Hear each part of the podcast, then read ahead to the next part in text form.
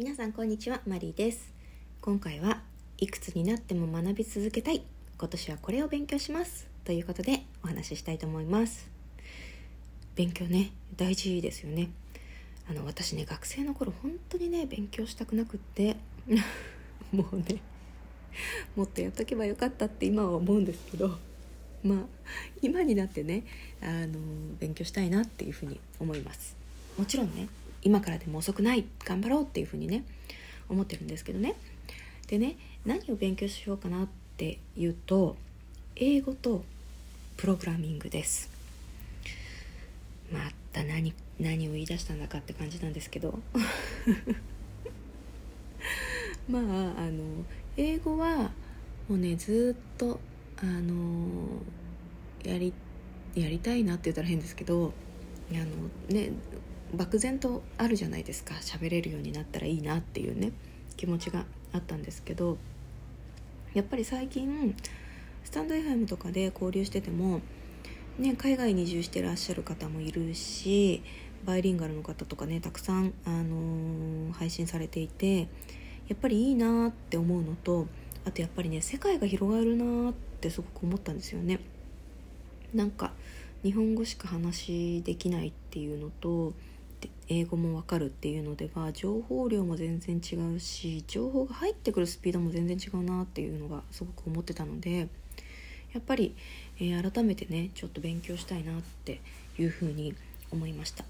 あともう一つはやっぱりプログラミングなんですけどこれは今あの去年ね10月からワードプレスを始めたっていうのもあるんですけど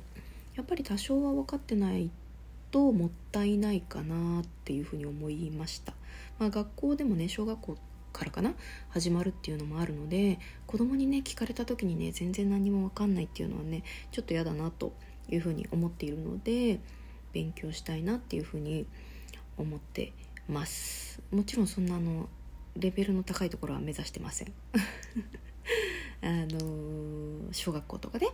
えー、教えて、ま、もらえる程度がどのぐらいなのかちょっと分かんないですけど本当に入り口に立てれば、えー、全体像が把握できるぐらいでかじりましたぐらいでもいいかなとは思ってるんですけど全く知らないっていう状態はちょっと、えー、嫌だなというふうに思ってます。でまあねあのー、本当にやっぱり勉強しなくちゃいけないなって思ってはいたんですけど実はあの今朝ね YouTube をちょっと見てたんですよ。で両学長のリベラルアーツ大学を見たんですね。で今朝の配信は終身雇用崩壊後の世界の歩き方とかって言ってあのここが変だよ日本の働き方っていうタイトルでアップさされてたんですけどまあ日本もね終身雇用がもう終わってくる終わっていくよっていうことがお話しされてました。もちろんねあの、ねイメージはしてはいるんですけどちょっとなかなかあんまりリアリティないなっていう感じピンときてないというかねそういうところがあったんですけどう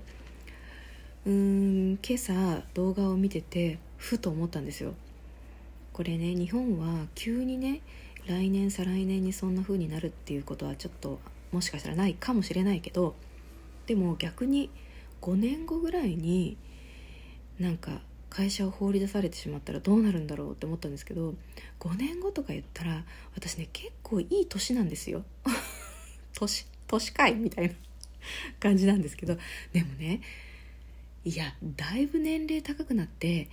あなたスキルなんかありますか？って言われた時に何にもないってなったら本当に大変じゃないですか。子供育てて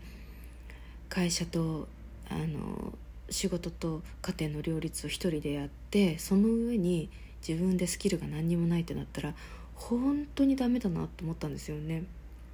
そう思ったら今お休みをいただいている間に少しでも何かあのスキルを身につけておくっていうのはすごく大事というか絶対やっておかないとまずいなっていうふうに思いました、まあ、最終的にはあの会社に頼らなくても少しはね自分で稼げる力を身につけるっていうのが一番大事だと思ってはいるんですけど、えー、やっぱり日本だけのことしかわからないっていうのはまあ、自分の会社が外資系っていうのもあるんですけどちょっとやっぱりねダメだなっていうふうに思ったので、まあ、ちょっと英語ってっていうのとあとはこれからはねやっぱり IT リテラシーというかそういうスキルはもう必ず必要になるかなと思ったので、えー、プログラミング今だったらまだちょっと